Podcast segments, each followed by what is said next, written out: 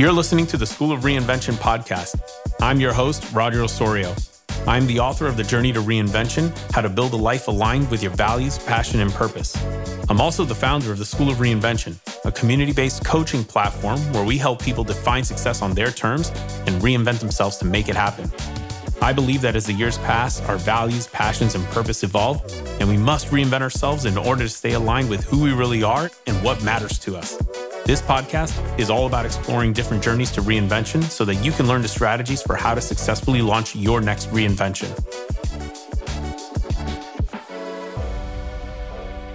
Hi, everyone. Welcome to the School of Reinvention podcast. My name is Roger Osorio. I am your host. I'm also a uh, reinvention coach and author of the book, The Journey to Reinvention How to Build a Life Aligned with Your Values, Passions, and Purpose. I'm excited to be here with Jenna Firshein, who is a strategist and creative human. She is based in Boston and has over 15 years of experience in corporate retail, nonprofits, digital agencies, and community work. Jenna is known for her holistic approach to strategic operations and her ability to create cohesive environments that are well equipped to serve any business. Jenna prides herself on her empathy, stability, understanding, and creativity, which enable her to connect the dots between the creative and analytical aspects of her work. She has a deep passion for diving into data and leveraging the insights to inform strategic decision making while also ensuring continuous innovation. Jenna, thank you so much for being here we met so many years ago at Startup Weekend. And it's really interesting because I was just interviewing someone else, another episode that will come out probably very close to yours, who I met at the same Startup Weekend, Travel Tech Edition. So I, I love that I'm connecting with so many folks that, you know, were part of my journey to reinvention in Startup Weekend. And here we are, and we get to hear about your journey to reinvention. And there's so many parts to it. So we've got a lot that we're going to be talking about today. We're going to be talking about high level, like just what was your journey to reinvention, all the major stops. I'm really excited to also talk about motherhood and being a working mother and what that means to you. I know that well, I'm not a working mother, but my wife and I just had a baby. So, you know, we'll be able to connect on a lot of these topics. And then finally, we're going to talk a little bit about what's going on on your journey to reinvention right now. There's some interesting plot twists, maybe we'll call it that for now.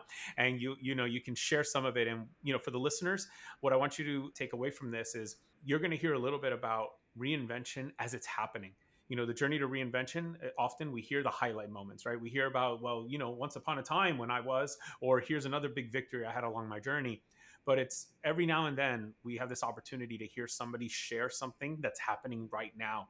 And these are the moments that we all go through at some point. And so i'm really excited jenna that you're so open about sharing this. So let's kick things off. Give us the high level view. Tell us about all of the stops you've made along your journey to reinvention and maybe highlight a couple of those yeah, for sure. Um, I also want to say that I've been following your journey since we met. Like, we connected on LinkedIn.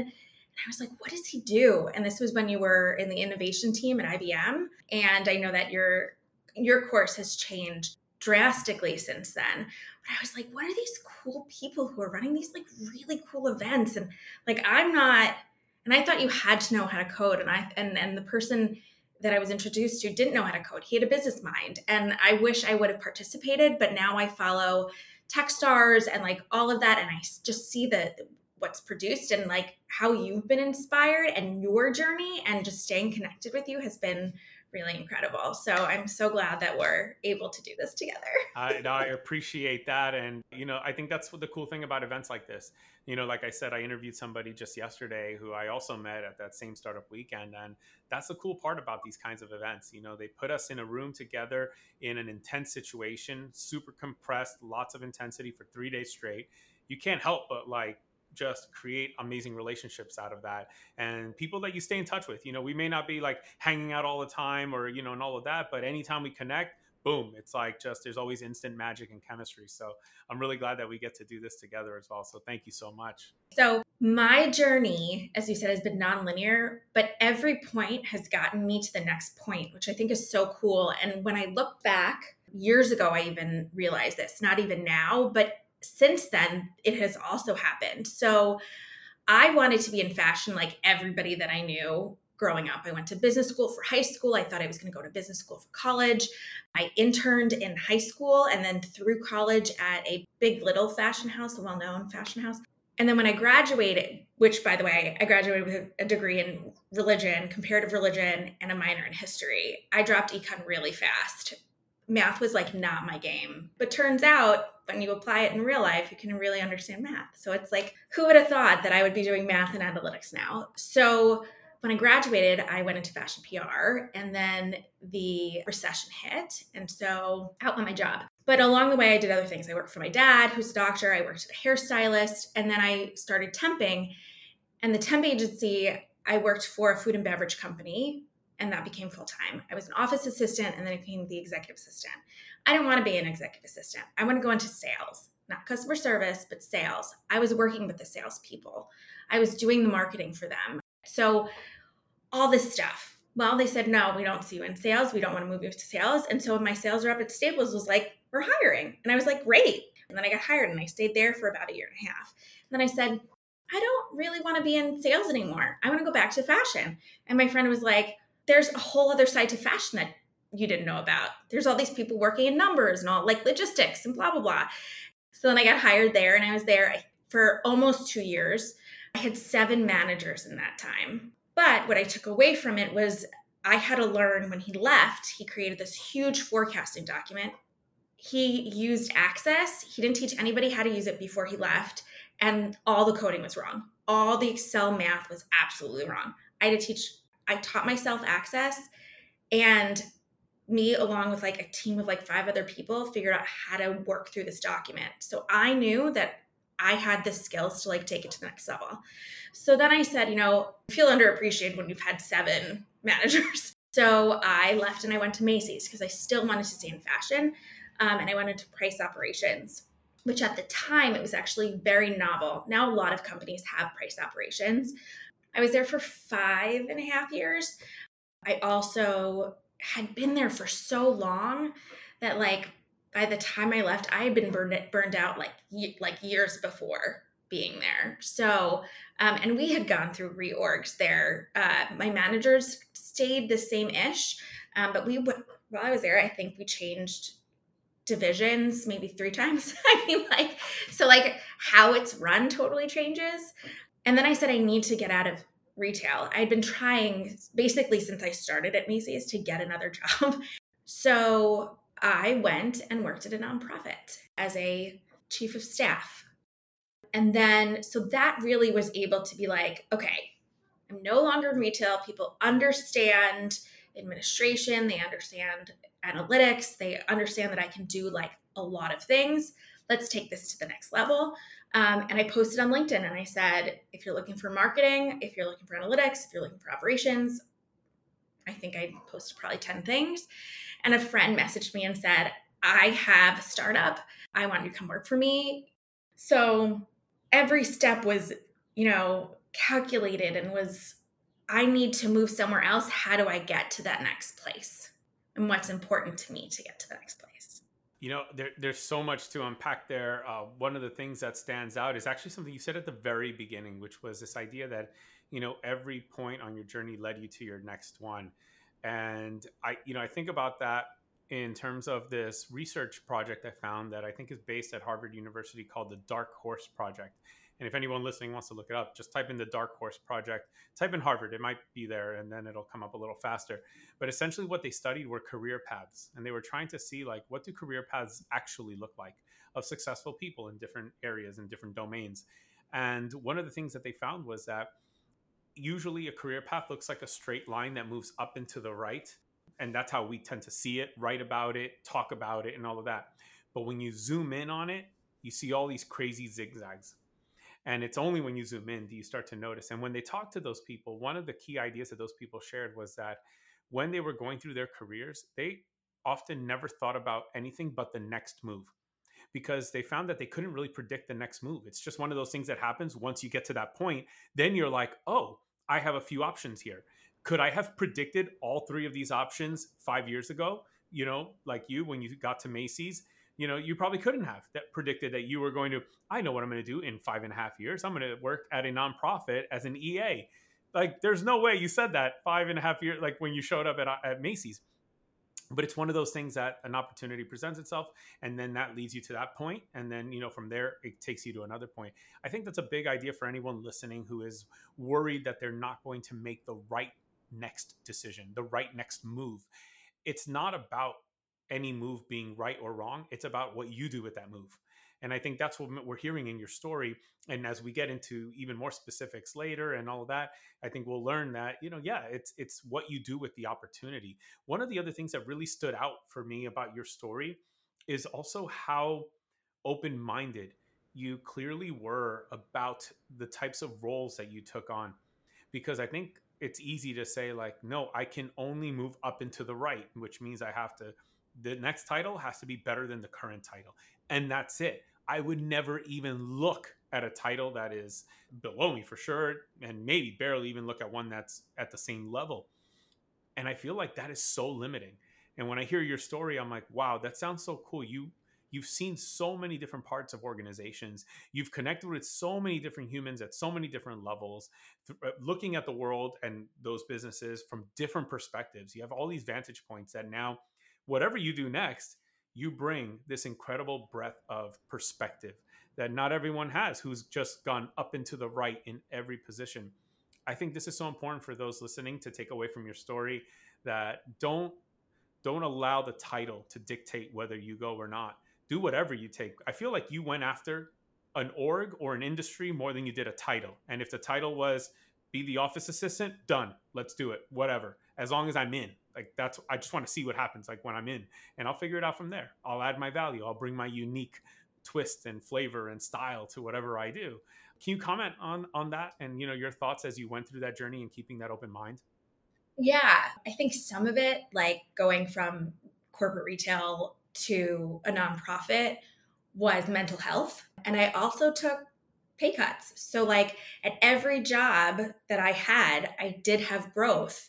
Being at a startup, you have to take a pay cut. And being in a nonprofit, I had to take a, a pay cut. But it was so important for my mental health. I knew who my manager was going to be, and she's one of the best managers that I've had. I really enjoyed working with my team there. And then we went remote because of COVID. And then it was like, I'm never going back again. Like, I'm never going not to be remote or at least very minimally hybrid. And when I was at Macy's, I went to multiple talks from top leaders, and they talked about not having a linear career within the corporate world. The issue with that is they were still at the same company, but a lot of these positions were created while I was there. When I started, I think it was only like I don't know. I'm not going to say a number, but was very young. And then what we did expanded because we kept on taking things from other people. And then same thing, a new position was created and moved over from the finance department. And so all these things that work together benefit people. I had friends who took and, and colleagues who took a third assistant position or a third associate position because there weren't enough buyer positions. So even that's not nonlinear, but it's not normal in in the sense of. And and you know i didn't talk about this at all but like all through this i had second careers personal career like i had a blog and a small consulting business. I taught social media. I was a zumba instructor. I sold on ebay. So like at every step i had a, i had a hobby that was also before hustle culture was a thing hustle and then I also did like really fun stuff. I did karaoke every Wednesday for five years. I took dance classes in New York City, and it's like dancing for people who just want to be an adult and learn choreography. You don't have to be a good dancer. All those things, all those pieces, all those connections, like having a blog about Jersey City for I think it was five years, and then be also being on my condo board for I don't know seven years is like you learn so much. And I was on my neighborhood association board. So like even though those aren't true career positions, they still add to everything that I've done. So yeah, no, absolutely. I mean, I you know, I talk a lot about having these side hustles or passion projects that we run on the side. And you know, because we learn so much about ourselves every time we engage in something new. And so projects are like the ultimate way to get to know yourself better. Your job while it may take 40 to 60 hours of your week, is still only one project. it's a big one, but it's still a project in your in your life. And if that's the only one we have, then we're only getting to know ourselves from one perspective or from one vantage point. Whereas if you have all these projects on the side, you're getting to know yourself at a faster rate in multiple ways and from different perspectives. And that adds just so much, you know, perspective to not i mean i just overkilled that word but to it, it just brings so much uh, better understanding of who you are when you're doing that so i totally hear that. I mean i've had all these projects on the side that i've run and and it for me it's like how i get to know myself. It's how i get to even figure out moves way down the road. Later when the time is right i go you know what? I did something in this a while back and that was a lot of fun. I wasn't ready to continue at that point but maybe i am now and so now I have I bring some confidence to that thing. So I totally hear you. I think that's a, the really special part of the journey is to make sure that you're creating enough diversity in your experiences so that you can get to know yourself better. So I want to make sure that you know we we give enough time to the second topic, which is going to be really important, and we're going to talk about motherhood and working and being a working mother. And you know one of the things you shared was how from the outside looking in, especially like on platforms like Instagram or whatever, motherhood can actually look quite glamorous, you know. And but you you shared an interesting insight about that. Can you tell us a little bit about that, the the behind the scenes part of that that it takes, you know? Motherhood is really hard.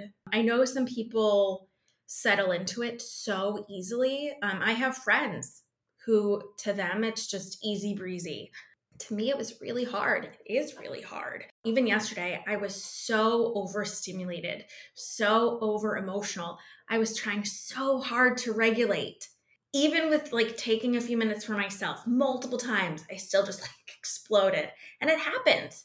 And I have a two and a half year old. I said sorry to him multiple times. I didn't yell at him, I yelled at like the universe around us. And it just so happened to be him part of it. But I think also what helps is that I'm then able to be like, I know I did something wrong. I'm I'm so sorry. I didn't mean to do this. This has nothing to do with you. And that's what we also need to take in leadership wise.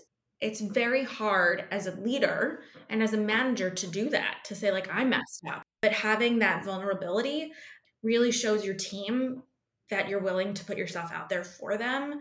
Like when at one of my corporate retail jobs, messing up was a huge deal. No matter no matter the size. And we were able to put in, you know, urgent requests to change and things happen and whatever. I mean, big deal. And someone had come from Target and he says, Well, they actually ask you to mess up. They want you to mess up so you know how to fix it, so you don't do it again, but you're not in trouble for it. Because if you get in trouble for it, then you're going to do it again because you're so nervous. And I, that also, I don't want my son to feel because I'm mad, him to be nervous. I'm not mad at him. I'm mad at the situation. I'm, he's two and a half. He can't, con- someone said, look at their little hands when you get mad. So to me, that's really important. So. Yeah, well, you know, here's what I'm hearing in that story. By the way, love the little hands thing. I want to keep that in mind, you know, with my little baby Sophia as uh, as she starts to get older, and no doubt, you know, happens to be around when I might be uh, yelling at the universe or her. I don't know. we'll see. But this, you know, what I'm hearing here is that you know sometimes like we can look at it and it could just look like wow it looks like so much fun and so glamorous but you know there's a lot of there's a lot of fears behind that there could be insecurities or challenges that require courage and boldness, you know, in order to address this, in order to be able to show something that looks really like, you know, amazing and special because it ultimately is amazing and special. And obviously, you know, we want it to be that way, but it doesn't just happen. Like it's not just boom, that's just the way the situation is. Like you said, it's difficult. You know, another topic we talked a lot about was, you know, being a, a, a mother on your terms and what that means. And and you shared some really great examples around breastfeeding and how you even handle that while you're working. Uh, can you tell us a little bit about that and just, you know, the the courage that you need to have to be okay with decisions like that? When I was still at the nonprofit, I was there for another eight, seven, eight months after my son was born. And first we had help. First we had some college students help us, um, so part time nannying. So they would be with us for like part of the day. My husband would take the baby because he was in grad school. So I would schedule my meetings around when I knew that my son would be hungry. It was much easier as he got older because then we really knew when he was going to be eating. My son never like is a distracted eater. Like you can't have music, you can't have TV, you can't have you can't have a conversation. Like he also will say like get out. Like he just needs his he needs his personal time with me. And so like even if I tried to do it on video when he was little, like disaster zone. So I said, I step away. I say, I'm going to be gone for seven minutes and I will be back. Sometimes it's 10 or 15, sometimes it's four. And then I would come back to the meeting. And that was it. To me, it was a priority over sitting in a meeting. And if I was so important to the meeting, they would just pause the meeting and I would come back and we would restart the meeting this is truly what it means to to live life on your terms it's to decide what's important to you what are your values what's important to you what's your purpose you know how do you want to do things and and honoring that even when there's others waiting on you because let's face it there will always be someone waiting on you because there's just so many hours in a day so something has to give and and that you know going back to what i said earlier the behind the scenes courage and boldness and the fears and the and the challenges and all of that this is part of that right you had to have that courage in order to say declare that this is how i'm going to do things and look i didn't plan for this i tried to time it all well but you know he's back early so this is what we're doing and I'm mom, and this is how it works biologically. So dad can't fill in on this one. So here's here's what we're gonna do. I think that's an incredibly important thing because even if you know you're not a mother, but you are on your journey to reinvention, maybe there's something that for you really needs to be a non-negotiable. But right now, you are allowing there to be negotiations for that time. You know, I remember when I earlier in my career, exercise such an important part of like my routine. Exercise was how I created energy for the day and in order to be able to be a teacher like i really needed that energy because students will demand that of you. Otherwise forget about it. That's just not going to work out. And i taught middle school math at the time so i really needed that energy. And i remember that the schedule barely allowed for me to work out. I'm talking i, I was going to the gym like super early like at 5.30 or 6 in the morning but the commute into the city and to go to the school you know was also like about an hour maybe a little bit more. So it was really hard and they wanted me there by 8 when I got to IBM, the same thing. Like I, you know, when I got that offer, I said, I need this. Like this is what I need. This is my ritual for getting ready.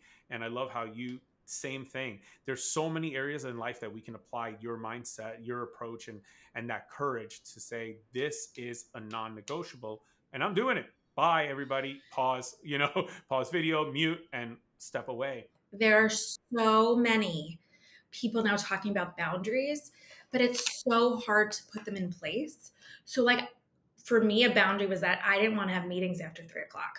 When my son came home and and he we call it boo boo had boo boo, that was it.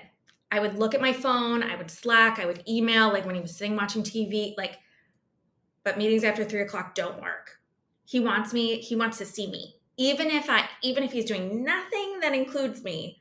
He needs me in his eyesight. Like that was it. And and I could have meetings at nine. I could have meetings at eight thirty. Most and we were an international company, so that was fine. And then I also said I don't want to have meetings at lunch. I want to take naps. Like that was like I'm get like I'm gonna take a nap. I'm gonna I'm gonna take an hour and a half lunch. I do enough work, and for me, it was about productivity and efficiency. Like I do not. I'm not a, a time counter. I'm not a like. What are you doing with your life? Like no, get your work done, get your shit done, you're good. I don't care. It's hard when you work in a a timekeeping company like with contractors and and people that are not salaried, but to me it is such an important aspect of this new evolution of working, not just remote, because, and this is also a conversation, remote is not the same as work from home. I want to be able to, and the reason I stopped working at three was one so that I could have snack with my son and we could sit and play and he could watch his tractor dig dig shows, but also so I could cook dinner. I wanted to be able to cook dinner and have enough time to do it. I didn't want to feel like I had to meal prep the whole week on Sunday and and and and spend the whole day doing that because then I wouldn't be with my family. So those are also non-negotiable and boundary settings for me. So I think that while these are hot topics, it's also putting it into more digestible ways for people to understand how they can implement it into their lives is way more important than being than like the no conversation. Yes, the no conversation is really important. And and the conversation about saying like if I take a project in, then a project has to be put on hold. But also your sanity, not just like your mental health, but like your action, like your sanity of it all is the most important. And do you really need a meeting at 4:30 on a Friday? Like, no. Do you need a meeting on Monday morning at nine o'clock? Absolutely not. Take the de- take the morning. Um, I just saw a company. They don't start work until 12 o'clock on Monday and they end 2 o'clock on Friday so that you don't get the Sunday scaries. And, and wow. oh, I also said I'm not working on Fridays, which turned out that I like would check and would do projects if I needed to. But like, I didn't want to have meetings on Fridays. I didn't want to be held accountable for things on Fridays. If I got stuff done or I knew my team needed me, I would be there. And and and boundary setting is non-negotiable. I think is it is a hot topic, and I think it will forever be as we try to understand, you know, the 40-hour work week and what that means, and you know, putting the cherry on top of the cake and the in the conveyor belt line, and then being able to go home and someone taking care of the house, and the world is like so different. And in order to be able to have those things that I really want, I need to set that up for myself. Absolutely. And I feel like when you do that and you set those those boundaries, you know, to use your word in place and, you know, here your non-negotiables, then, you know, everything else will find a way to fit around that. You will figure that out. It's like this story that they say like a professor of a lesson a professor taught at a university once where he got a jar and he had a box full of rocks and pebbles and sand and all of that and you know and so the sand represents all the little things in life. The rocks of course separate uh, representing the most important things in your life. Moral of the story if you start with the sand and the little pebbles the rocks won't fit in. But if you put the rocks in first the sand and the pebbles of course you know fill the spaces around the big rocks and i feel like that is what you're talking about. You put the big mm-hmm. rocks in first and decided this is and the rest will just fit in wherever it can fit in. It'll find a way in.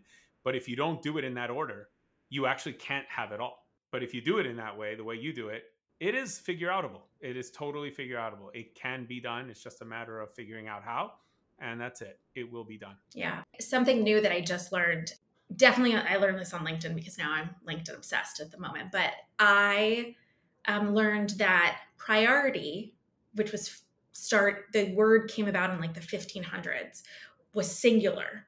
It was never used in the plural until like i don't know the past 100 years recent. So when you talk about priorities at work when you talk about priorities in your life truly what is your one priority right now? So if you're working on a project make that your one priority because what happens when we multitask. Even if you can you can't fully focus we don't fully read emails we get overexcitable and all those things just add to our own stress. We're doing it to ourselves. So yes you can have little ones like what's the major thing? What do i need to work on right now that is going to make the biggest impact? Or what is my biggest priority? My biggest priority is my family. So that is that is where you lead, right? That's where you go. Yeah, there's this book, um, you might have heard of it called The One Thing by, I think it's Gary Keller. And essentially, it's what you're talking about. It's, uh, you know, it's asking yourself this question What's the one thing that matters today? Like that, if I get this done, the rest of the day is set in motion for success. Like it'll, this will be the most important thing. So, meaning if I get nothing else done, this is the thing to do because it will make the day a victory and and I love the way you know you talked about that. Wow, did not know about the priority thing, but you're right. That makes so much sense. It's like, what's the point of a priority when there's like multiple priorities? Never, I never questioned that. And uh, you're fire burn, like then you're just you're fire burning down a house. Like yeah. that. Then if you have all those priorities, my husband and I, when I left my current position, which I know that we're going to get to, I said I need to do check-ins in the morning. I need to hold, hold myself accountable. I want to have check-ins it didn't work. Neither of us were holding ourselves accountable. But this week, I said, What are we doing today? And what are we doing this week? And we did everything on the list. And some of these things I've been asking to be done in the house uh, uh, for months. There's one thing left that maybe I'll get to tomorrow if I wanted to. It's important. It's clean the bathtub. But like everything else was done. We cleaned the whole living room and kitchen. We steam vacuumed the wooden floors. I mean, like we haven't cleaned in months. We cleaned up my son's toys. We organized. Like I needed this to happen and something for my mental health. And I've said this to my husband. I was like, it doesn't matter if any other room is messy. If the living room is messy, it causes me so much stress. That like that mom stress. So now every week I'm going to do that for big projects that I want to do and hold myself accountable because it feels really good. I don't need to be like when I when I used to write on Facebook like this is what I did during the day. People were like, "You got that all accomplished?" Or like someone would be like, "You did that by mm-hmm. one o'clock?" I was like, "Yeah, it was like easy." I it doesn't mean I don't need that. I have to be okay if I do that one thing and call that productive. Like I sent that really important email that I needed to send. That's okay. That's productive. I needed to like do that. That was like the most important thing. And I needed to spend my time writing it. I wrote, you know, I wrote it in Word and then I got ChatGPT to make it sleeker, which is what I asked ChatGPT to do. Please keep this tone, but make it sleeker. And then I, I edited it back and I put other words back in. That's where I think we need to get back to, not the how much more can we do and what can we do, blah, blah, blah. Like we need to be productive and efficient, but we also need to make it make sense. And that's also in our lives too. It's everywhere. No, absolutely. I mean, and and again, it goes back to that idea that the original term priority meant one thing, not multiple. So figure out what that one thing is and focus on that, you know. And when that's done, then you can come up with a new priority at that point. I want to move on to another topic that you also shared, which was uh, incredibly important along your your, your motherhood journey, and it was finding a community of other moms and the role that has played. Can you tell us a little bit more, you know, about the power of community in this particular case? Absolutely. So, as I said before, motherhood for me was really, really hard. I was not late diagnosed because there are people like diagnosed two years into having a child with postpartum depression postpartum anxiety. But I was diagnosed, I would say, around three months. I was told that what I was having was the baby blues. I mean, like, I was literally like, I was getting so aggressive and just everything, I felt like screaming the entire time, and like no one was listening. I also, we were in a really tough rental situation. And I had met these moms like literally days after my son was born. There was an online group. Um, originally, it was in person, and they would send people to you, and it, and you could go to groups too. Um, and then you also had someone who was a mom who was trained to talk to you, which is really cool. So I met those women, and then most of them were from the all of them were from the area, and then someone online. She started uh, a Facebook group for moms in the two years or year and a half around my son's birth. So then I connected with people there. And so I have like a group of women and parents we just hang out with. And like sometimes it's me and the other mom, sometimes it's you know both couples and their kids or two and one like it's it's wonderful and being able to have people where you don't feel judged and you can be yourself. Not only do I have PPA and PPD, but I also have anxiety, general anxiety, and social anxiety. So I can be in a social situation and no one knows that I'm having like all the things running through my head. How do I look?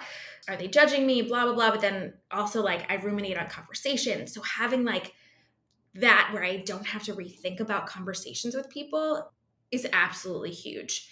And I've actually found two other moms recently. We're now like a group of three and we like we love each other's kids and we love each other's husbands and our husbands love each other. And my kid loves every parent. So having that is really really important. And while we were prepping for this i wrote down a few they're on instagram and on tiktok people and i have to say most of them are cishet women mothers but there are lots of other people I follow. These were just the ones that like popped into my mind um, people can follow. Dr. Becky is huge. Um, and she also has an organization. She talks about responsive parenting, but now the term is also authoritative parenting. And someone said, and which I've always thought, but it's without the like screaming and the any type of abuse that came with parenting of years past. She gives really, really, really good ways to talk to your child and let them know that while no they can't have something you understand. So like if my son really wants something like we say i understand you really want it. I wish i could give it to you. Now he's still screaming in my face because he's tolerant. He doesn't know how to handle his emotions but he's also listening and understanding that we get what he's saying. We're just not giving it to him.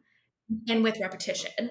Um, someone else her name is domestic blister. She has ADD, ADHD, and she gives guides to people and even non neurodivergent people on how to make your life easier.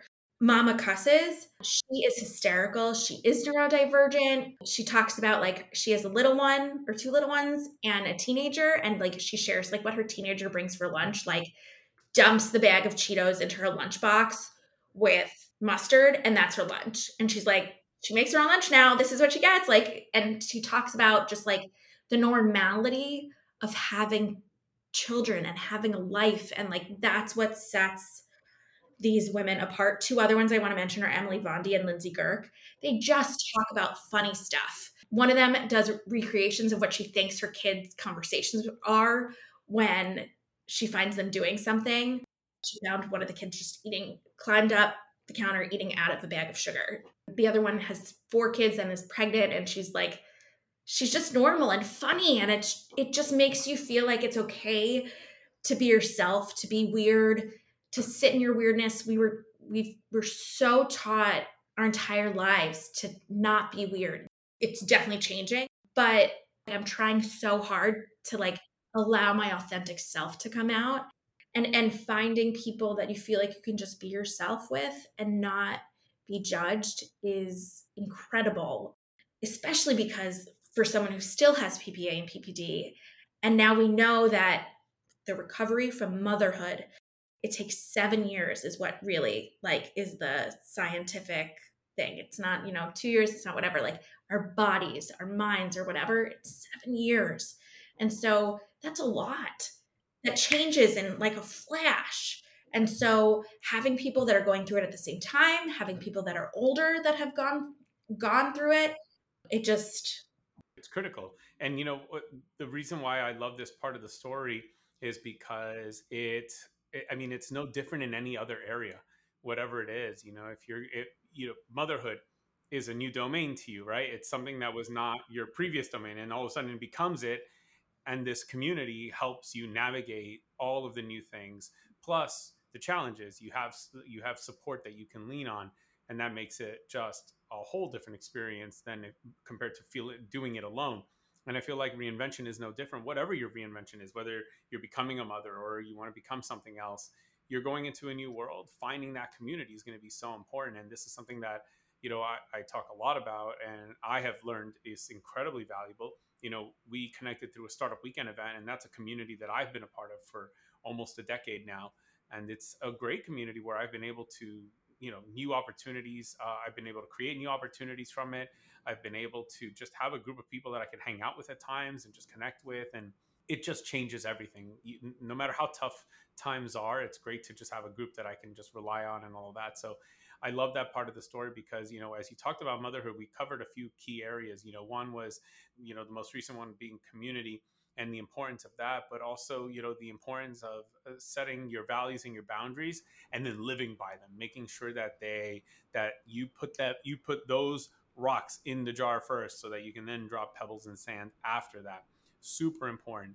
You know you also talked about the idea that it may look glamorous on the outside for a moment. You may see that at times in pictures and all of that but always remember there's a bunch of lots of courage lots of boldness lots of fear lots of challenges behind the scenes that are really important for us to consider. So, this is going to be something that I think anybody who's on any journey to reinvention, wherever they might be, that is going to be important to have all of these elements.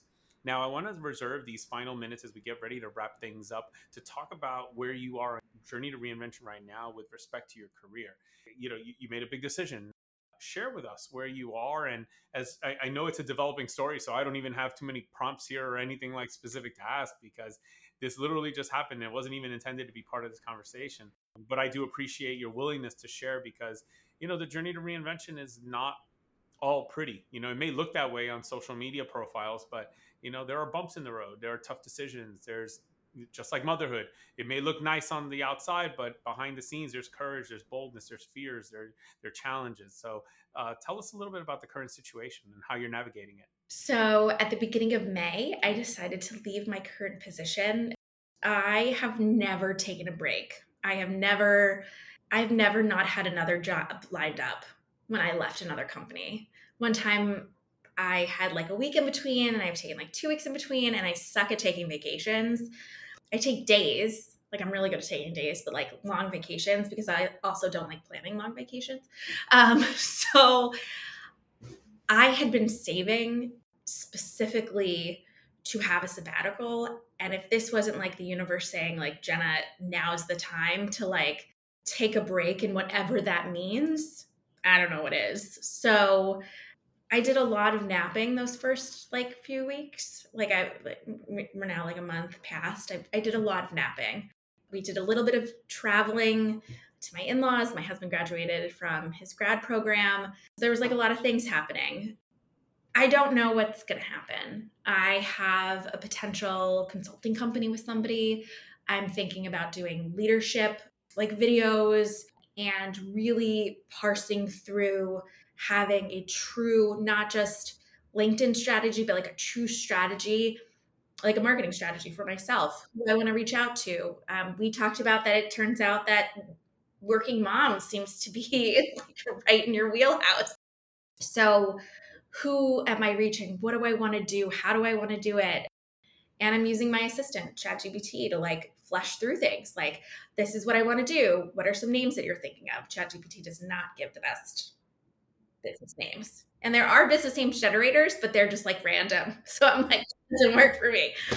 And there's so much out there. So, like, what do I want to do? And yes, I'm still looking for corporate positions because I still, having the experience that I have now, there's so many places to go. However, the job market is really weird. Are the positions real? Are they just holding the position? Um, you need to know someone, which basically almost every job I've gotten, I've known someone. So, like, really trying like I message random people and I say, I'm trying to get into your company. Can we have an informational interview? Especially at senior level positions. I'm also looking into content writing um, and content strategy myself to, to do. There's just like a lot of pieces happening and where I take them and what I want. Uh, me and my friend want to make journals, like, and have a printable version, and then also like a printed version, and then also you could sell the digital version on Etsy and sell them for like three bucks, and then people with iPads and who do things on computers with digital stuff can do it. Can do it. There's so much available. I don't want to get lost in the cloudiness of like find multiple revenues and here's how I made ten thousand dollars in a in a month because it's not normal. It's those those are wonderful as we talked about, but it's it's not the norm. Um, but I do, and you even have, which I signed up for. You even have how to do side gigs and how to make multiple streams, how to use Chat GPT better. And I just want to sit in it and see what happens. So I don't know it's like very weird time. That's why I so appreciate that you know we're we we're talking about this because this is what the journey to reinvention is you know we make moves right? And and what i'm hearing hearing your story is something was not right about what you were doing. And and you know obviously we, we talked a little bit more about the longer version of the story. And you you know you you gave it time. You know you were very patient. You gave it a chance and it hit a point where you were like to your point it wasn't just even that challenge but it was also your body and and you know all these other things happening that you finally decided you know what? I got to make a decision here and you did. Uh, you didn't wait for something to get better on its own or anything like that. You just said look this is what's right for me and while i may not have the next thing perfectly lined up i also know that you know i heard you say that you had saved up some runway for this. So you know this was within the realm of your planning. And and even when you save up by the way this is something that i've learned from talking to others and also i've, I've experienced myself. It's easier said than done to pull the trigger even when you have a runway. You know like rationally speaking you know you're good but that doesn't mean that it's you're good. In your mind like you're up against all this like other hardwiring that says no you're worthless if you're not an employee and if you're not like employed or making income you have no value and blah blah blah and all these things because i had a runway for a while and it and thankfully ibm like laid me off because i had a plan to leave february of that year for free. Like i was going to say hey guys not working out for me anymore. I took a year to save up a runway. I did. I'm good. Like you know peace. And then i didn't say goodbye because i was like oh, you know let me let me just do one more thing. Let me just do one more thing before i go one more thing before i go. Then covid came. Then i was like let's see what this first pandemic in my life is all about you know before i just quit. And so i just kept on going and then finally they said in may you know what? Now we're gonna t- we're gonna let you go. And i you know of course it sucks in the moment but yeah it's like i, I realized hey i have things i had the the runway i had the savings. And on top of it they give me a nice little tip on the way right called severance. So i'm like what a nice little like you know contribution to my next reinvention. I appreciated that but whether you quit whether they quit you or however it happens all the ways in between you know even if you have all that saved up it's still hard and you know like you said you know you kind of hung in there it required your body to tell you stop it stop it then you were like, okay, like got you. Yes. Uh, I will, I will leave now. But then here's the thing, you know, like you said, now you're sitting in this moment. Now you're in this moment, and there are a lot of questions. There are, mm-hmm. and and not yet a lot of answers, and and that's okay because you know the questions. And so when you know the questions, you know you, you can find answers eventually. And I feel like you're you're asking yourself a lot of questions, which is great you're considering a lot of ideas which is great and you know you're you're allowing yourself to sit in this moment I'm also potentially looking for something smaller. Like I said, not just company wise, but also title. I don't need to be a VP again. If the pay makes sense and how I can live my life makes sense, like those non negotiable boundaries, then that's okay. There's many things that we can do that are full time that again productivity over over time and then also potentially adding something in on top of that. I think that's what you teach in your reinvention. So it's not only about the side hustle but it's about just finding the balance. I try to get out of hustle culture and more i like your idea of reinvention of like of finding the passions um, and also making sure that i don't turn every single thing that i love and monetize it, which is something that is also ingrained in us as millennials and trying to, you know, reach that like boomer status of like getting what you want and having that perfect life and all that. It's a lot of as you you talked about it, hardwiring. We have to rewire ourselves to there's a lot of things that we have to do and a lot of expectations in motherhood, in our journey, in what we want to do that we have to just get rid of. So you know i think this is a great stopping point you know I, I, really appreciate you sharing this last part because again like i said earlier this is not something that we always get to capture. A lot of times we're reflecting on someone's journey to reinvention and while we did reflect on a lot of yours you know you were willing to share one of those you know moments right now that I, i'm not even sure messy is not the right word but it's it's still uncertain. It's still in process. And so you don't know how this part's going to turn out. But it's this key thing to have questions you know because if you have if you have questions you will find answers. And when you do that you know you're going to find the way. You're going to find the way one way or another. But the other thing is you have you know i can sense from you you you have faith in yourself that you're going to figure this out and you're going to take your steps and you're going to do it at your own pace. And if washing the floors today is the victory of the day then so be it. You're going to enjoy that you're going to be proud of it and you're going to say today was a great day. Jenna well thank you so much. Uh, I, again, I appreciate you sharing all of your insights with us.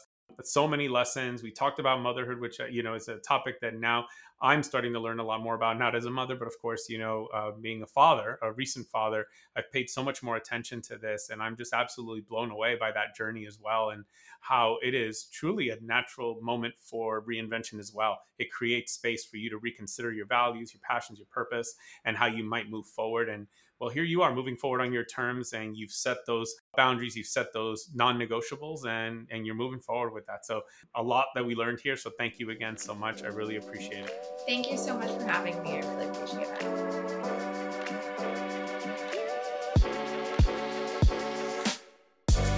Thank you for listening to this episode of the School of Reinvention podcast. Again, I'm your host, Roger Osorio. If you're ready to start your journey to reinvention and want to walk the path with others, visit www.rogerosorio.com and go to the School of Reinvention to check out for yourself how a community based coaching platform can help you begin your next reinvention. You can also go to rogerosorio.com to purchase my new book, The Journey to Reinvention, and receive some exciting bonuses. Until next time, make your day great.